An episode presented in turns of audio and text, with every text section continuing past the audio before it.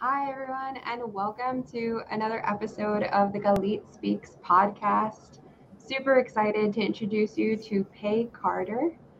Um, she is an author and public speaker specializing in mental health, invisible disabilities, and trauma. They live with multiple conditions such as Ehlers-Danlos, dysautonomia, P T S D, autism, and avoidance restrictive food intake disorder. Pey and her daughter are releasing their first picture book, Bendy Bones and Stretchy Skin: An Ehlers-Danlos Book, this fall. I'm so excited to have you here, Pey. Yeah, thanks for having me. Yeah, so talk to me a little bit about what you and your daughter both have, and can you kind of explain the syndrome? And oh, yeah. Sure. So Ehlers-Danlos syndrome is a Um, collection of tissue connectivity disorders. So basically, for somebody that has E D S, the collagen in their body is faulty.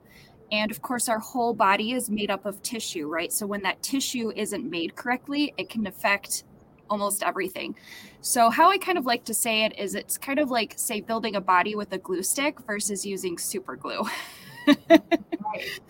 That's the, that's That's the basics. Um, there's multiple different subtypes. Um, my daughter and I have the form called hypermobile.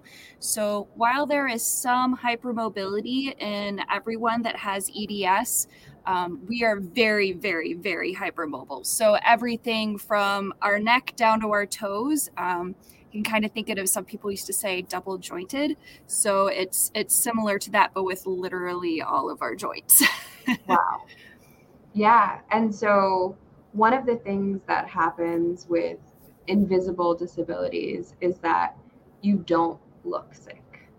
And so people think that you're making it up or pretending or just looking for attention. Have you encountered that? Sure. So with Ehlers-Danlos, it's very common um, because it's a tissue connectivity disorder. It has a comorbidity with everything pretty much. Um, autism, um, which I have, the postural orthostatic tachycardia syndrome, dysautonomia, pretty much all of my conditions, there's a comorbidity uh, with E D S. And I have eight different ones. So, I, and they're all invisible, most impacting me physically. So I am the poster child of invisible disabilities. Um, so I do encounter a lot of issues in the community. So advocacy is just really important to me. Uh, for example, you know, when you think about disability plates, um, the kind of common, you know, idea within society is, you know, it's got to be something physical. Like we have to physically see you can't walk, or you have to be missing a limb or elderly. And, you know, when you see people that don't fit those categories, right, it's very confusing for people. Um, and for me, so my E D S does cause like chronic joint pain. I've had um, bones fused, things like that. But actually the primary reason why I have my disability plates is because my body doesn't regulate temperature. When I was twenty-nine, I got shingles and it damaged different parts of my autonomic system, including the ability to regulate temperature. So basically like the internal thermostat in my body is broken. So I don't sweat. I haven't sweat in about seven years. um, so I don't know when I'm overheating. My body doesn't do what it's supposed to. Same thing with the cold.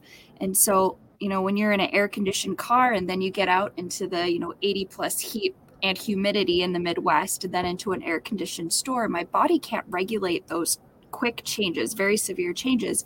So I can get very dizzy. Um, I can pass out on occasion.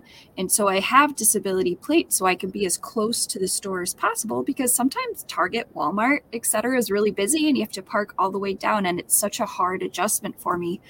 Uh, but people don't don't know that. They don't understand that. Um, and even, you know, along with that dizziness, um, you know, I have a walker that sometimes I use, and it's not because of difficulty walking, but because if I get dizzy, I can have, you know, something to sit on.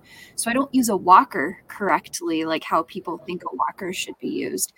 So every day, you know, I'm reminded about, you know, the, the advocacy work and what people with invisible disabilities experience, because, you know, I've had people approach me. I've had people take pictures of me getting out of my car. you know, I've I've had one time using a walk my walker with a basket. I turned to like look at a table. We were at a fair, and I turned back, and there's garbage. Somebody put garbage in my walker. Oh. So there's like advocacy work is just it's just part of my daily existence. Yeah, I I can only imagine, because there was a period of time in my life where I also had like the a disability, um, not plates, but a placard um, mm-hmm. after I had spinal surgery. And I know that I was always scared to park in the handicapped spaces, even though I knew that I could not physically walk more than that distance.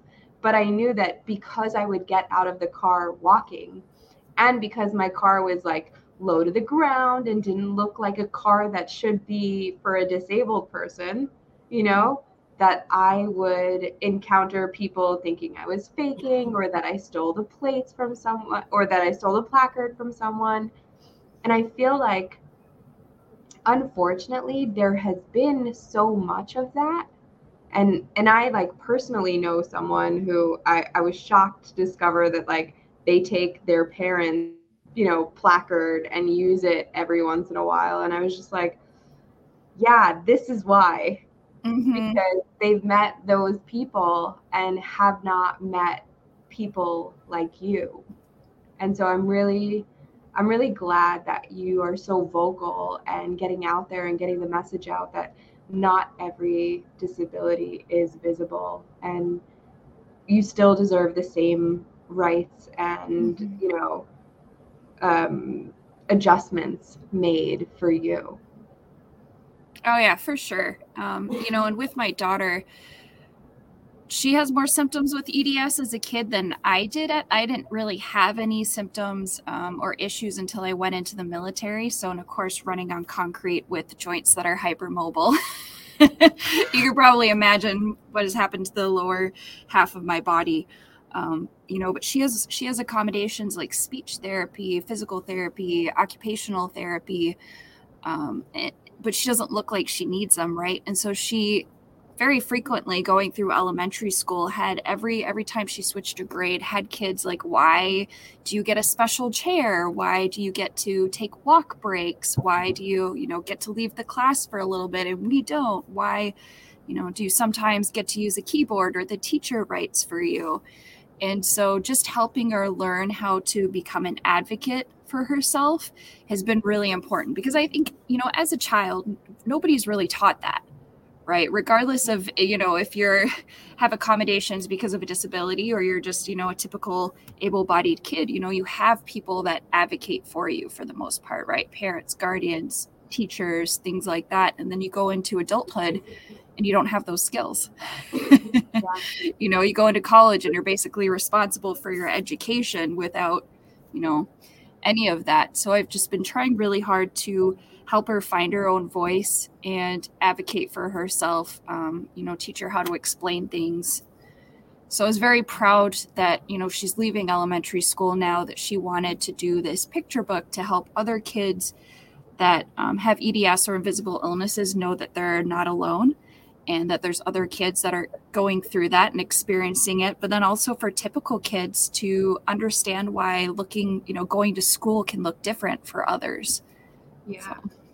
And tell me a little bit about the process to getting diagnosed, because you said that it didn't happen for you later in life, but it's happening for your daughter. I guess you were able to recognize the symptoms, but what happens um, for, like, let's say a parent doesn't know the symptoms and, and they're just trying to get it figured out? What would be the process for them?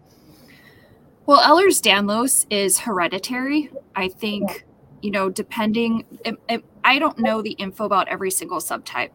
Um, I know with the type that I have, it's a fifty-fifty chance. So my daughter has it, but my son doesn't. He does have some like flexibility in some of his joints, but it's not to the point where he has, you know, an official diagnosis of E D S. Um, so usually there's some sort of idea. Um, you know, with her, she was very, very, very bendy, very bendy. Um, and she, when she was a little kid, So with, with E D S, because it affects the tissue, you get fragile skin, poor wound healing. So you get, you know, infections easy, cuts, bruises, um, things like that. She had chronic ear infections as an infant, like back to back. She had tubes twice, um, you know, so she spent those, if you want to say formative years, right, when a toddler is learning how to speak, basically being underwater, um, you know, and so that's why she still has she still has speech therapy. Um, but, you know, we notice, gosh, okay, she's really flexible.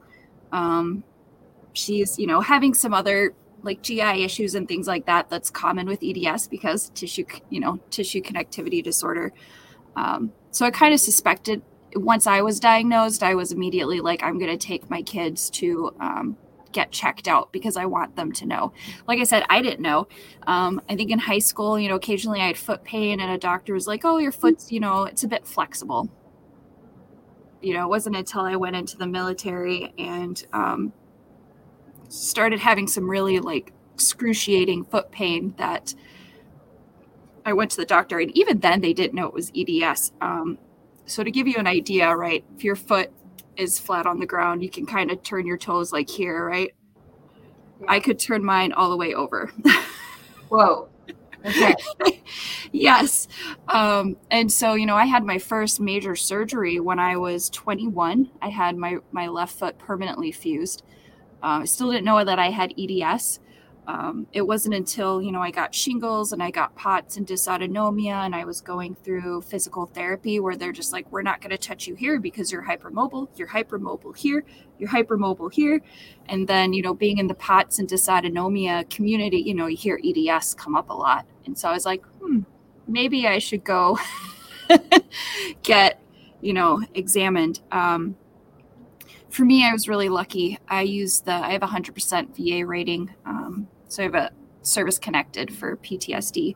So I went to the Madison V A and they work a lot with U W Health as well. Like some of the U W Health doctors, you know, come and fill in at the V A. So I got diagnosed pretty quickly um, with E D S. So it's very lucky. Well, it took me a while to like actually find out I had it.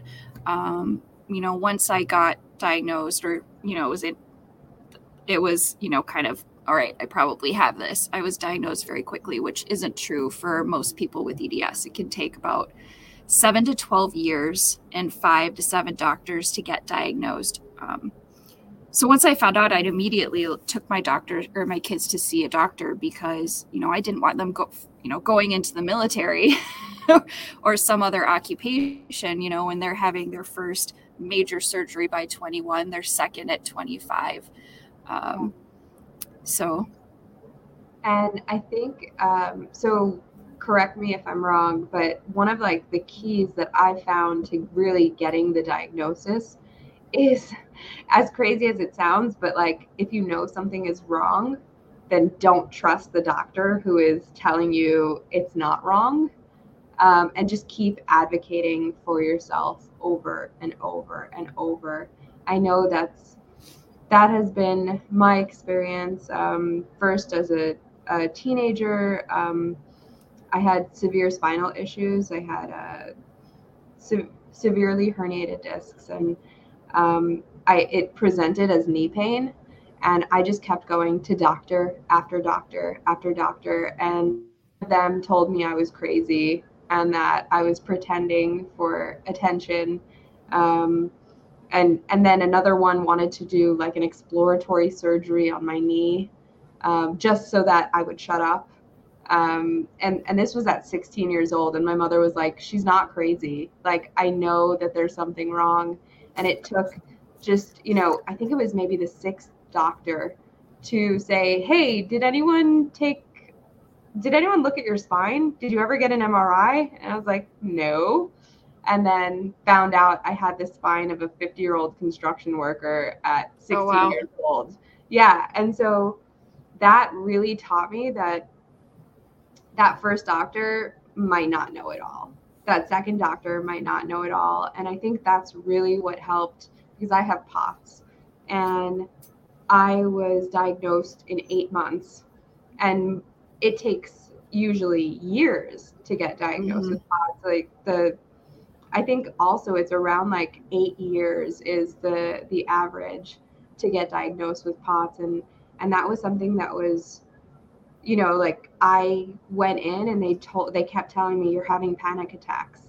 You're just, you're, you're mm-hmm. having panic attacks. You're, this is a mental issue. This is not a physical issue. You're, you know, here, take some anxiety medication. And I was just like, I'm not anxious. I don't feel anxious until I'm already in the attack and I feel like I'm mm-hmm. having a heart attack. Like there's something wrong. Um, and I was, you know, I would be waking up in the middle of an episode and I was like, there was nothing, there was no anxiety inducing event that caused this. Um, and it just took me like, kept going to doctor after doctor and saying like, no, I don't have anxiety. You can't keep telling me that I'm crazy because I'm not. And I, and I finally got my diagnosis. So I think it's really important for people to understand that they need to advocate for themselves because the, the medical community community is not going to do it for you. Give me one second because I think my headphone's disconnected. Yeah, of course. Um, I, you know, I, it's very common for, I think, things to, you know, oh, it's anxiety or you're making it up. Um, that's very common. I, I had a similar thing when I, so, so for P O T S, I don't know if everybody, you know, watching knows what, what that is, but um, your body has trouble regulating heart rate and blood pressure, especially when you change positions. Um, so I got the shingles and I was very active before then. Um, you know, I had P T S D due to military sexual trauma, but I was hiking and walking like three to ten miles most days. Um, I was, I was very, very active. And then I got shingles, which wasn't even that bad. Like, you, you know, I've seen people where it's like all over their face. It's like, I don't even want to look at that. I had like two small little rashes. And then all of a sudden, like I couldn't stand up without getting dizzy. I couldn't help my son tie his shoes. Um, you know, I, I, couldn't even like empty the dishwasher. Like I literally all of a sudden could not do anything. And, you know, I went to my doctor at the time, who was a female physician, and she sent me to cardiology. And cardiology's like, oh, your heart's fine, because, you know, P O T S is really a neurological condition, right? It's your brain thinking I'm not getting enough blood, or, you know, and so it's, it's making your heart react in ways, but it's not your heart on its own. Um, And and it came back fine. And she's like, well, you have a P T S D diagnosis, so I think it's really just anxiety, you know. And I said, I don't get anxiety trying to help my son tie his shoes. I don't get anxiety trying to empty and load the dishwasher, like, or standing up, you know, at home.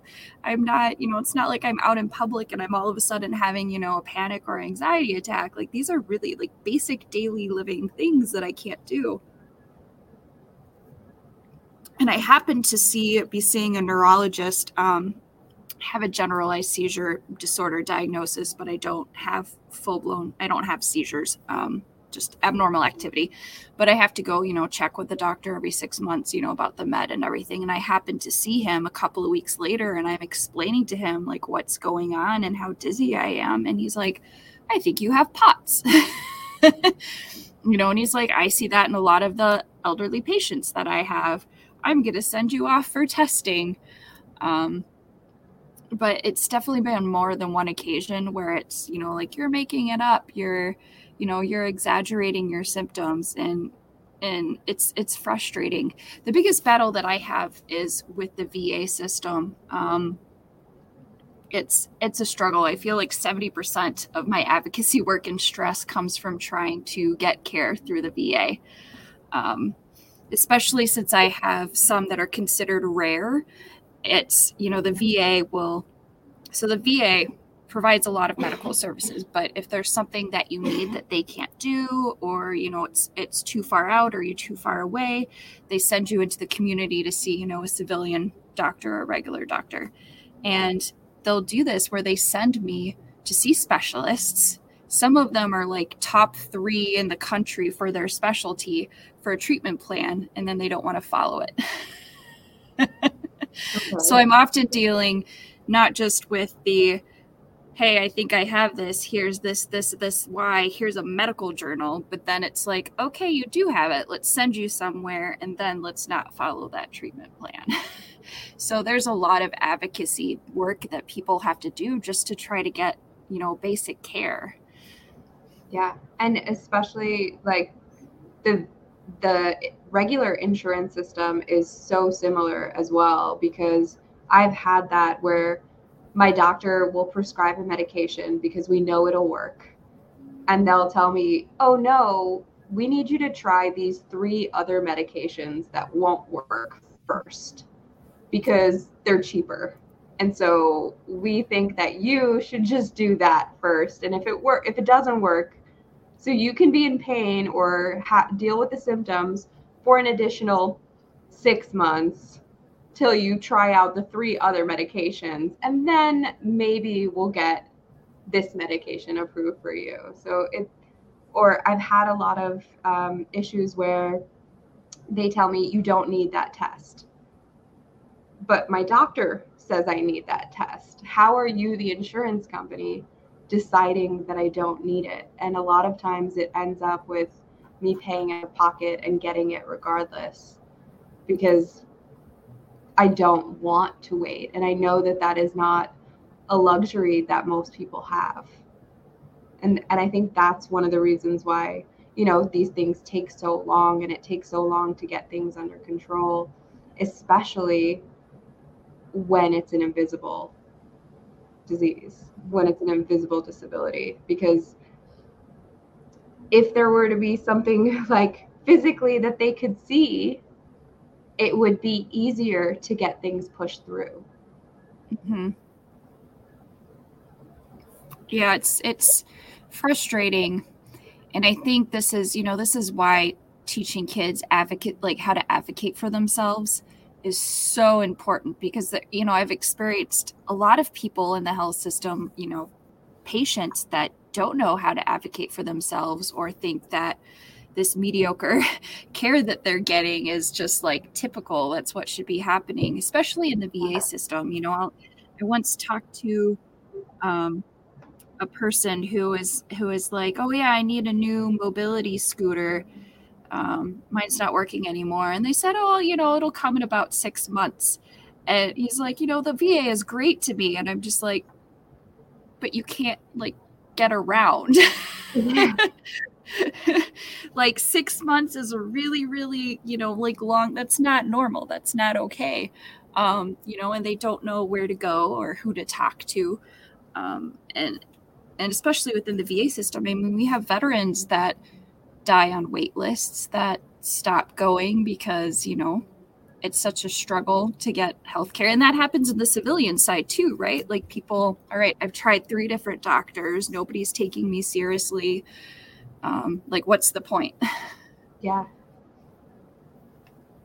Yeah, it's definitely something that I see more often than not. So I think that it's really important, like you said, to start teaching kids early that there is a point, that they can advocate for themselves, that they do have a voice, and that they do deserve to be listened to. Because I think that in our society, we've kind of built doctors up as this amazing thing, which they are, but they are not God. And like they are, they are not all-knowing authority figures. And I think that we're so taught to just take whatever the first doctor says as like, this is Bible, right? This is, this is what it is because they know better. Um, And sometimes we're we're made fun of when we've Googled things and say, no, I think this is what I have. You know, I think this fits more, where it's your body and you live in your body and you've lived in your body for however many years you, you know, however, however old you are.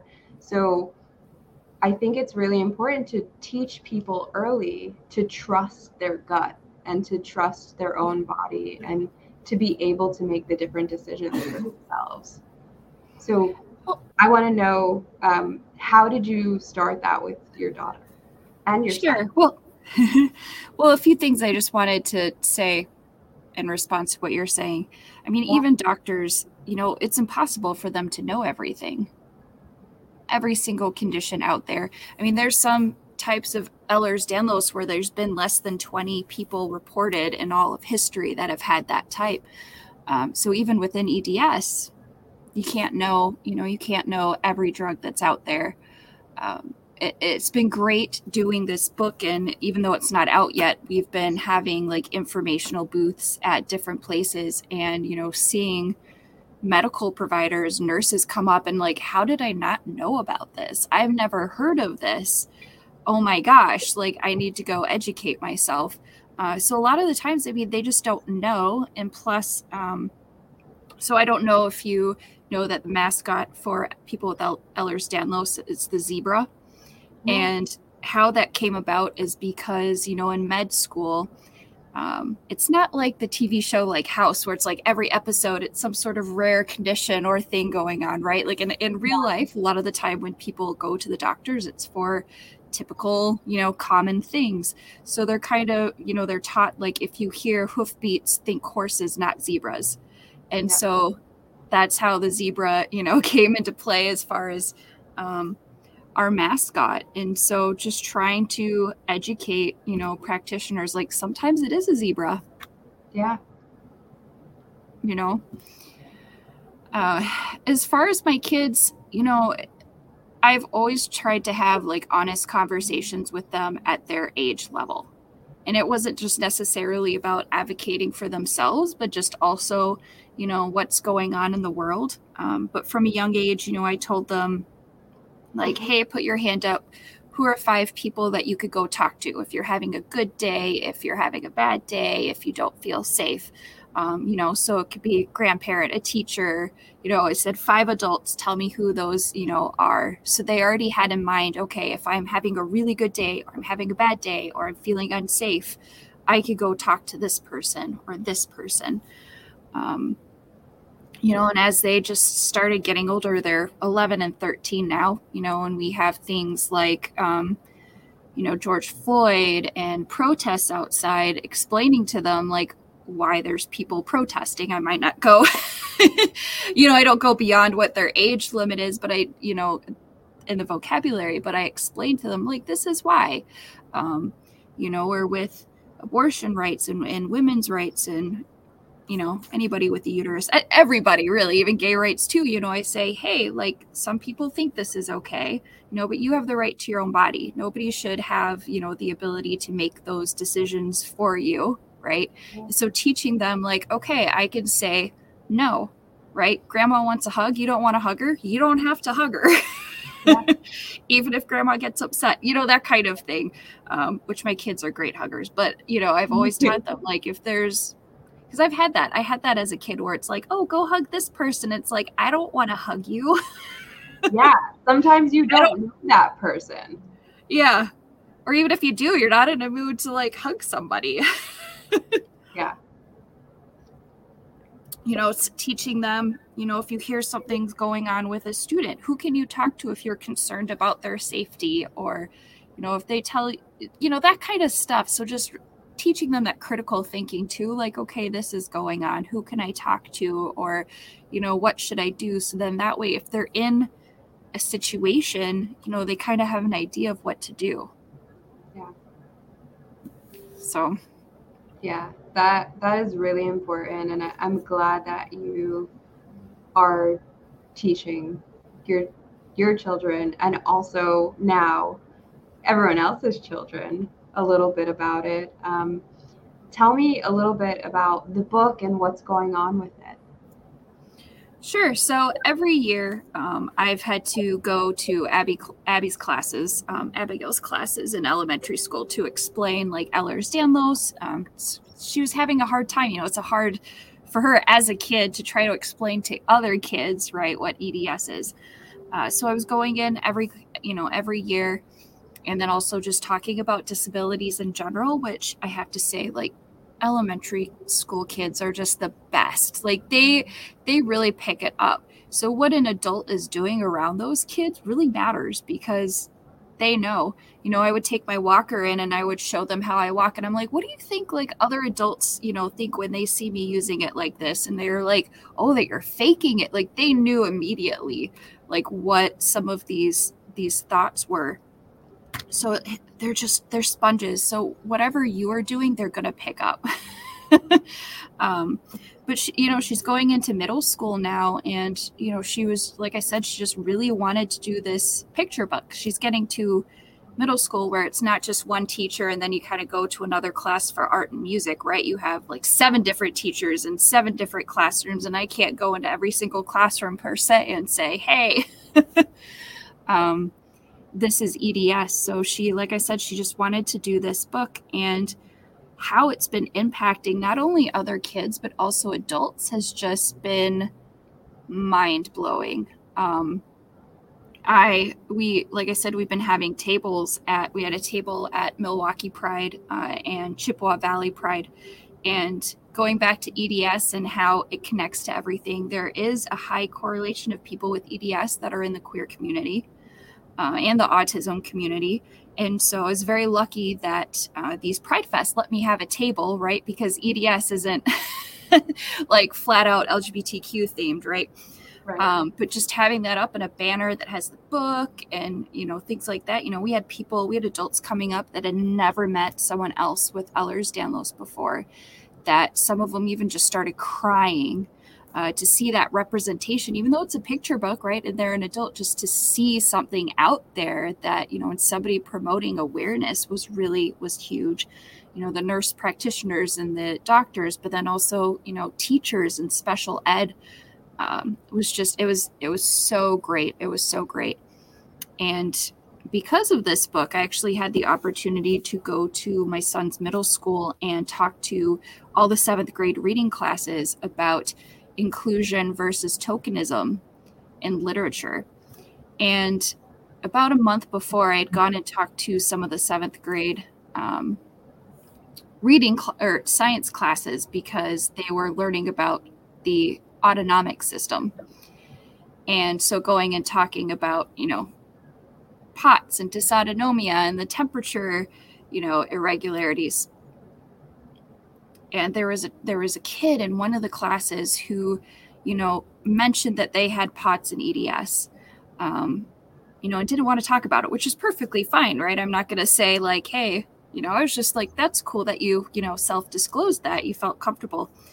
But then I saw them again in this reading class, and they were like sticking their hand up and answering some of my questions and then sharing some of their stories.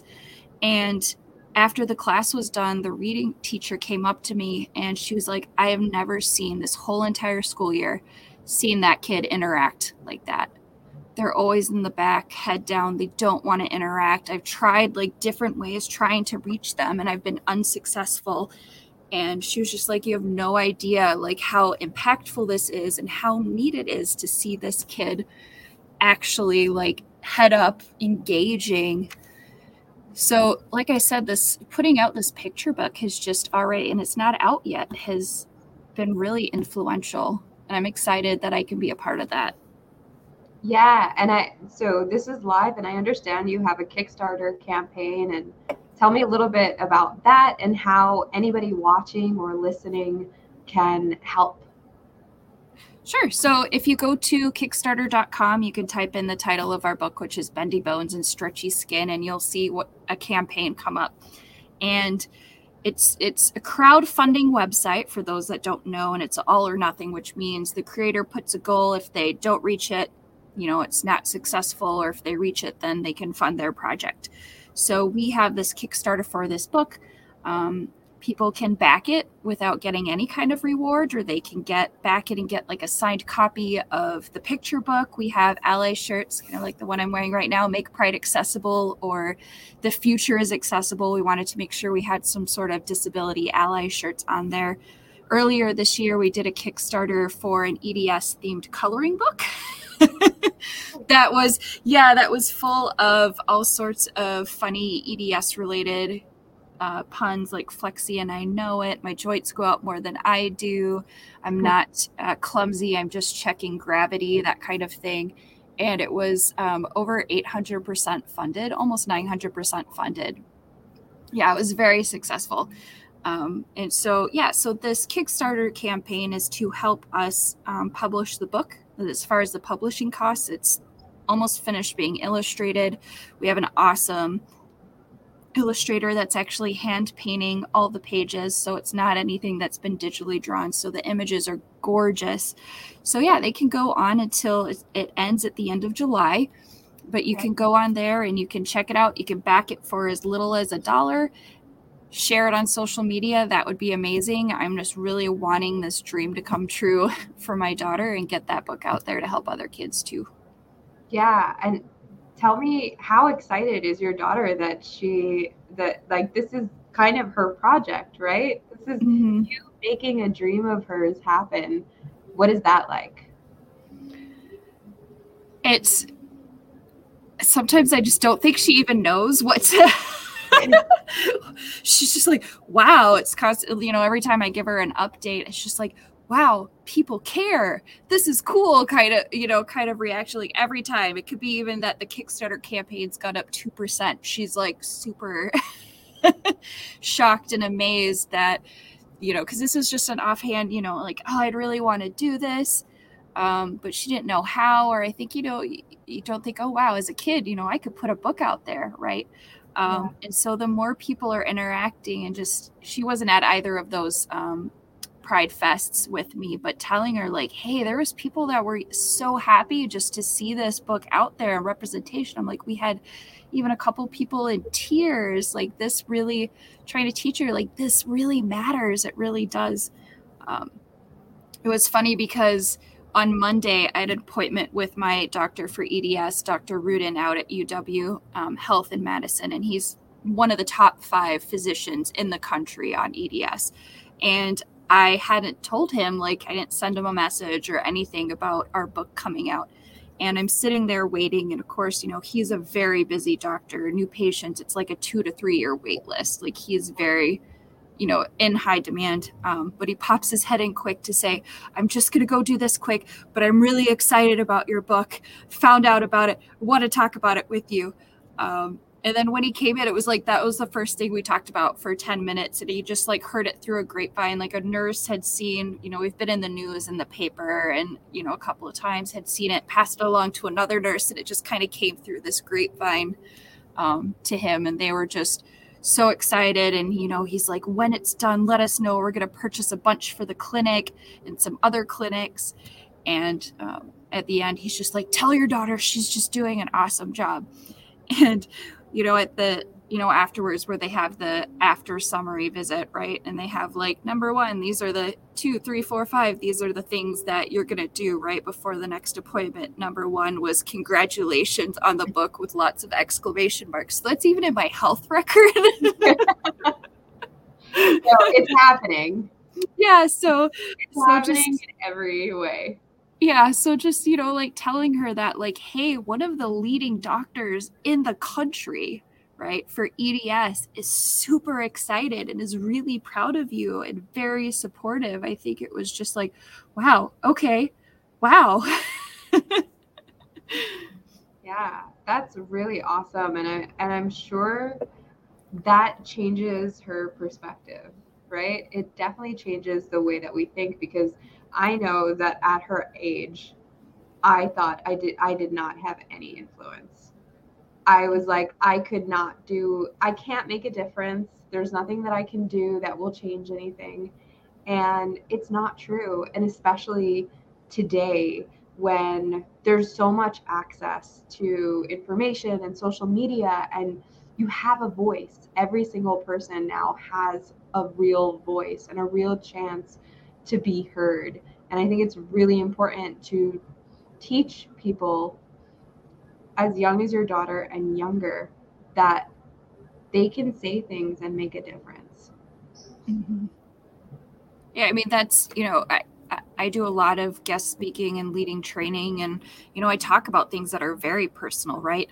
Being fully disabled, how difficult it can be interacting with people, right? Ableism and ableist language and discrimination. And then, of course, you know, P T S D. And so I go and I talk about very personal things, very personal things, you know, and sometimes, you know, people on social media, like my friends and my family, because I, I post on there too.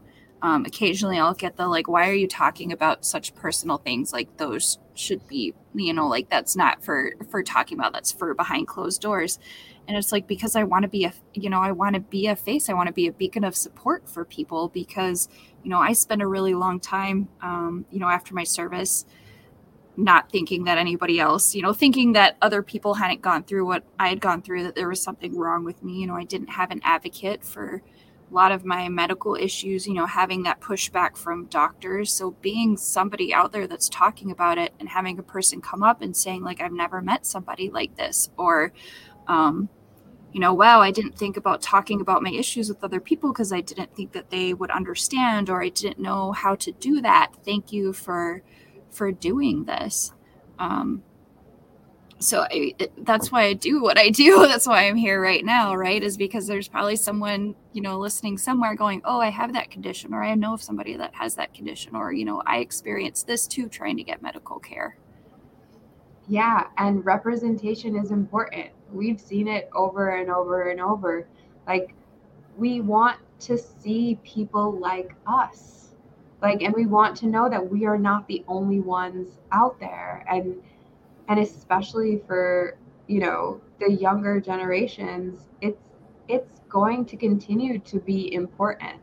And we can't just stay behind closed doors and, like, not talk about things. It's the same reason that I share all, everything that I share, because I didn't know people like me and I had no support. And if you keep, you know, if you keep not talking about something, nothing happens.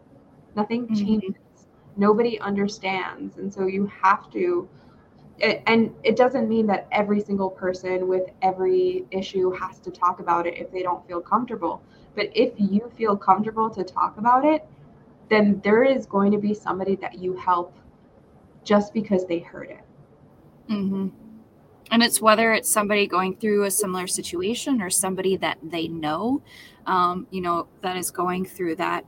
It's it's very true, very true, um, what you say. Yeah.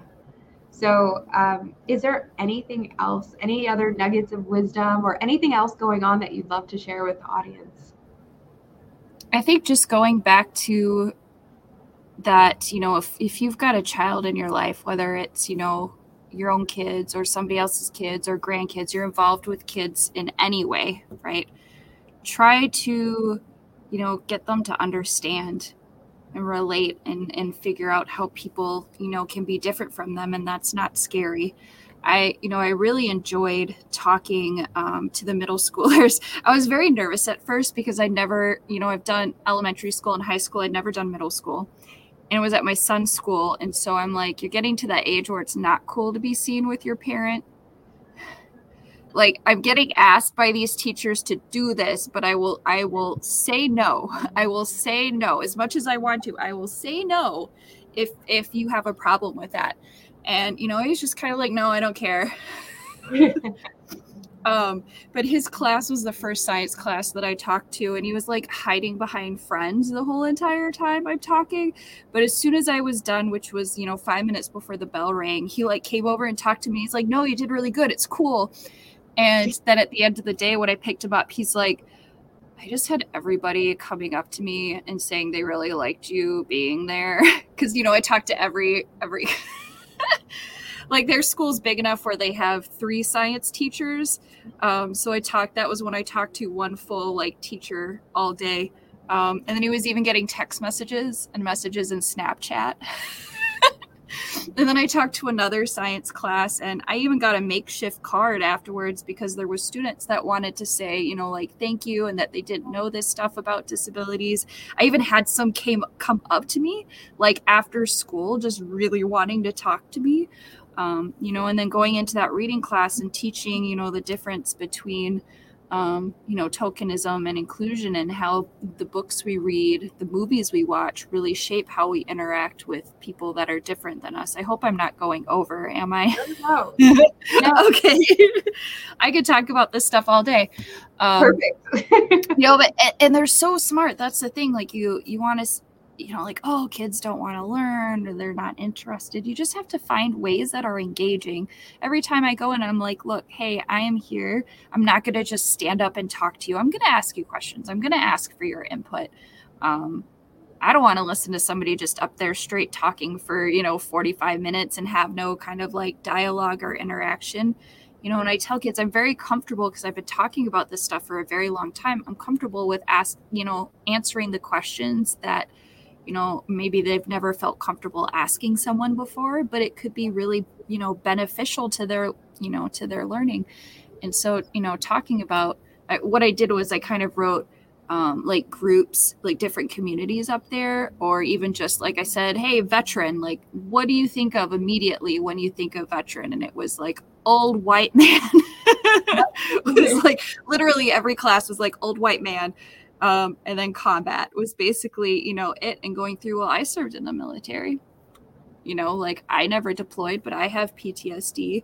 Um, you know, I served when I was young. Okay. So, you know, how does that shape how you interact with me? If you think this is, you know, only, only the vet, only what a veteran is, you know, and I had, you know, I even wrote things like, you know, the elderly. All right. What do you generally think about, you know, oh, they're old, they can't move, you know, things like that. And, you know, I said, hey, raise your hand if you have, you know, a grandparent or, you know, an elderly person that doesn't fit in this. So maybe they, you know, they're eighty and live at home by themselves, or they're not in a nursing home, or they can walk just fine, you know, and, and so you'd have people that did that. And then people, you know, that would say, you know, they only knew people that kind of fit into those, and saying that's going to shape how you interact, right? If you have a grandparent that's very active, you know, you're going to see that as a spectrum, right? You're going to know that there's some that are, some aren't. And if you only have experience with elderly people that are very restricted, that's what you're going to assume, you know, people are like.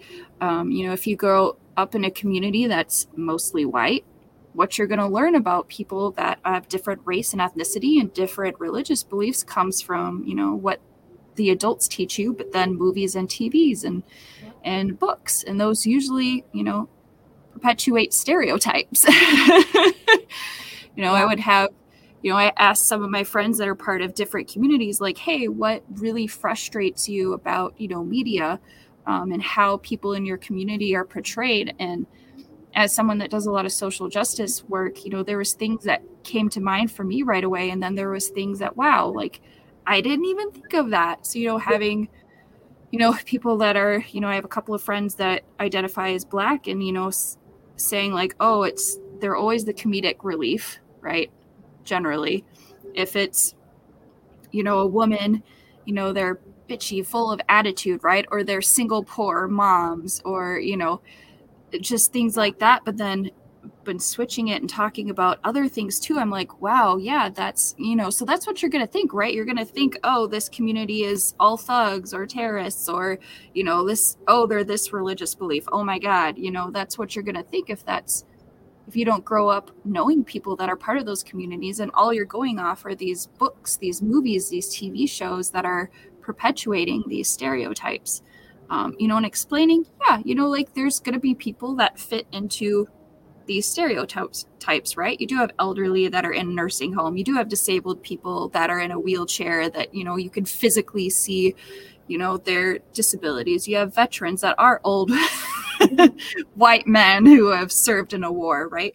But, I, you know, just telling them like that doesn't represent the full spectrum, you know, and yeah. saying, okay, diversity and inclusion isn't just checking the box like, oh, you know, we have a movie, we should probably have, you know, a gay person in there and a Black person in there or whatever, you know, because then they're just there, right? They don't right. have their own like subplot or in depth. They're just there to check a box, you know, saying if you're going to have somebody in there, right, really represent a spectrum of people. Don't just go for that stereotype.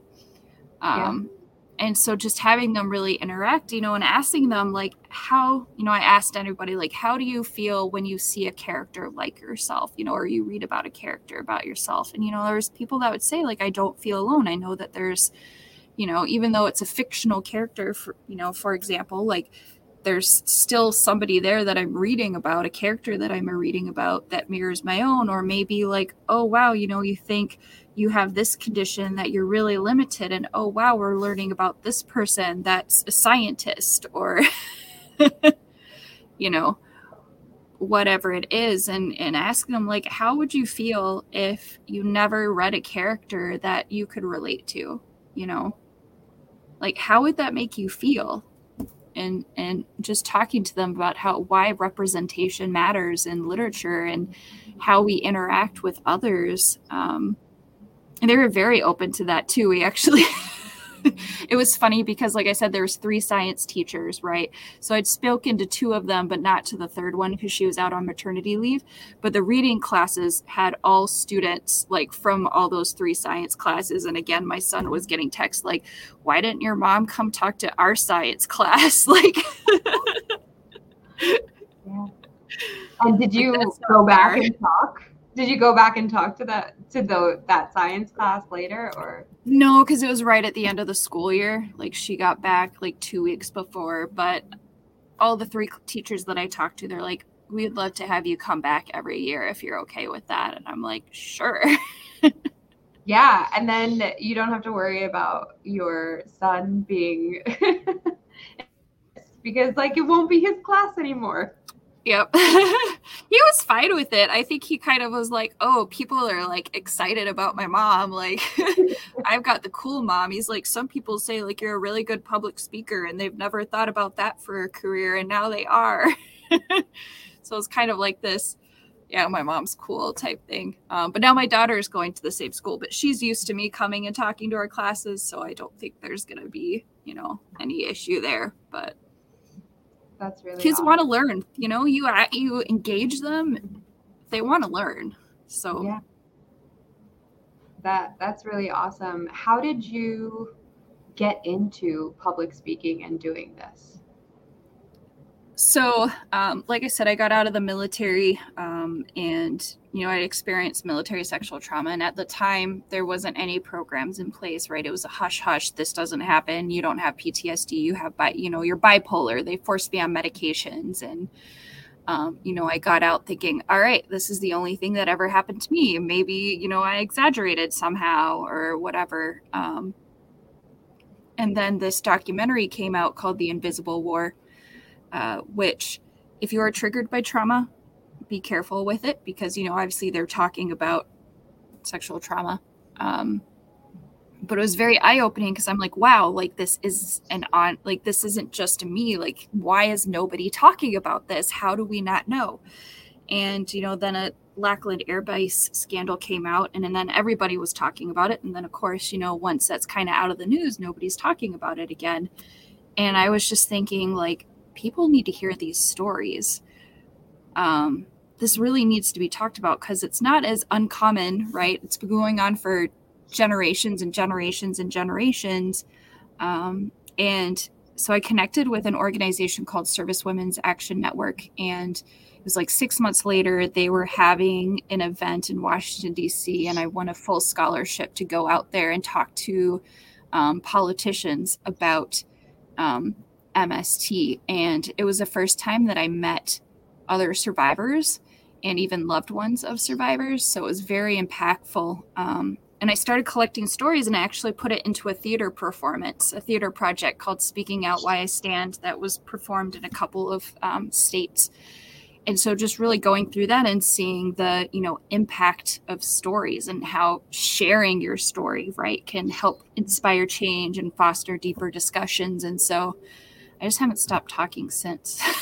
that's, that's awesome. So how how can people get in touch with you? Oh, sure. So you can find me mm-hmm. on social media. It's, my handle is the same for everything at Pey Carter Author. Um, my website's pey carter dot com. Pretty sure you just type in Pey Carter and you'll find me. Awesome. thank you so, so much for being here and for sharing your story and sharing about the book. Um, I think this was a really informative session, and, and it's going to help someone. So I'm really glad that you took the time and spoke to my audience. Yeah, thanks for having me. Great. And if uh, you are watching this now or watching this on the replay, please make sure that you like, subscribe, share this with someone that you think needs to hear it, because I know that there are people out there that do need to hear this. And go to Kickstarter and fund this book, because I, I, I'm definitely going to do that now. And I want to make sure that this gets out there and we have this additional representation and that kids can see themselves in books. So please go out and do that. Um, and I will see you next week for another episode of the Galit Speaks podcast. Thank you so much, Pey. Thank you.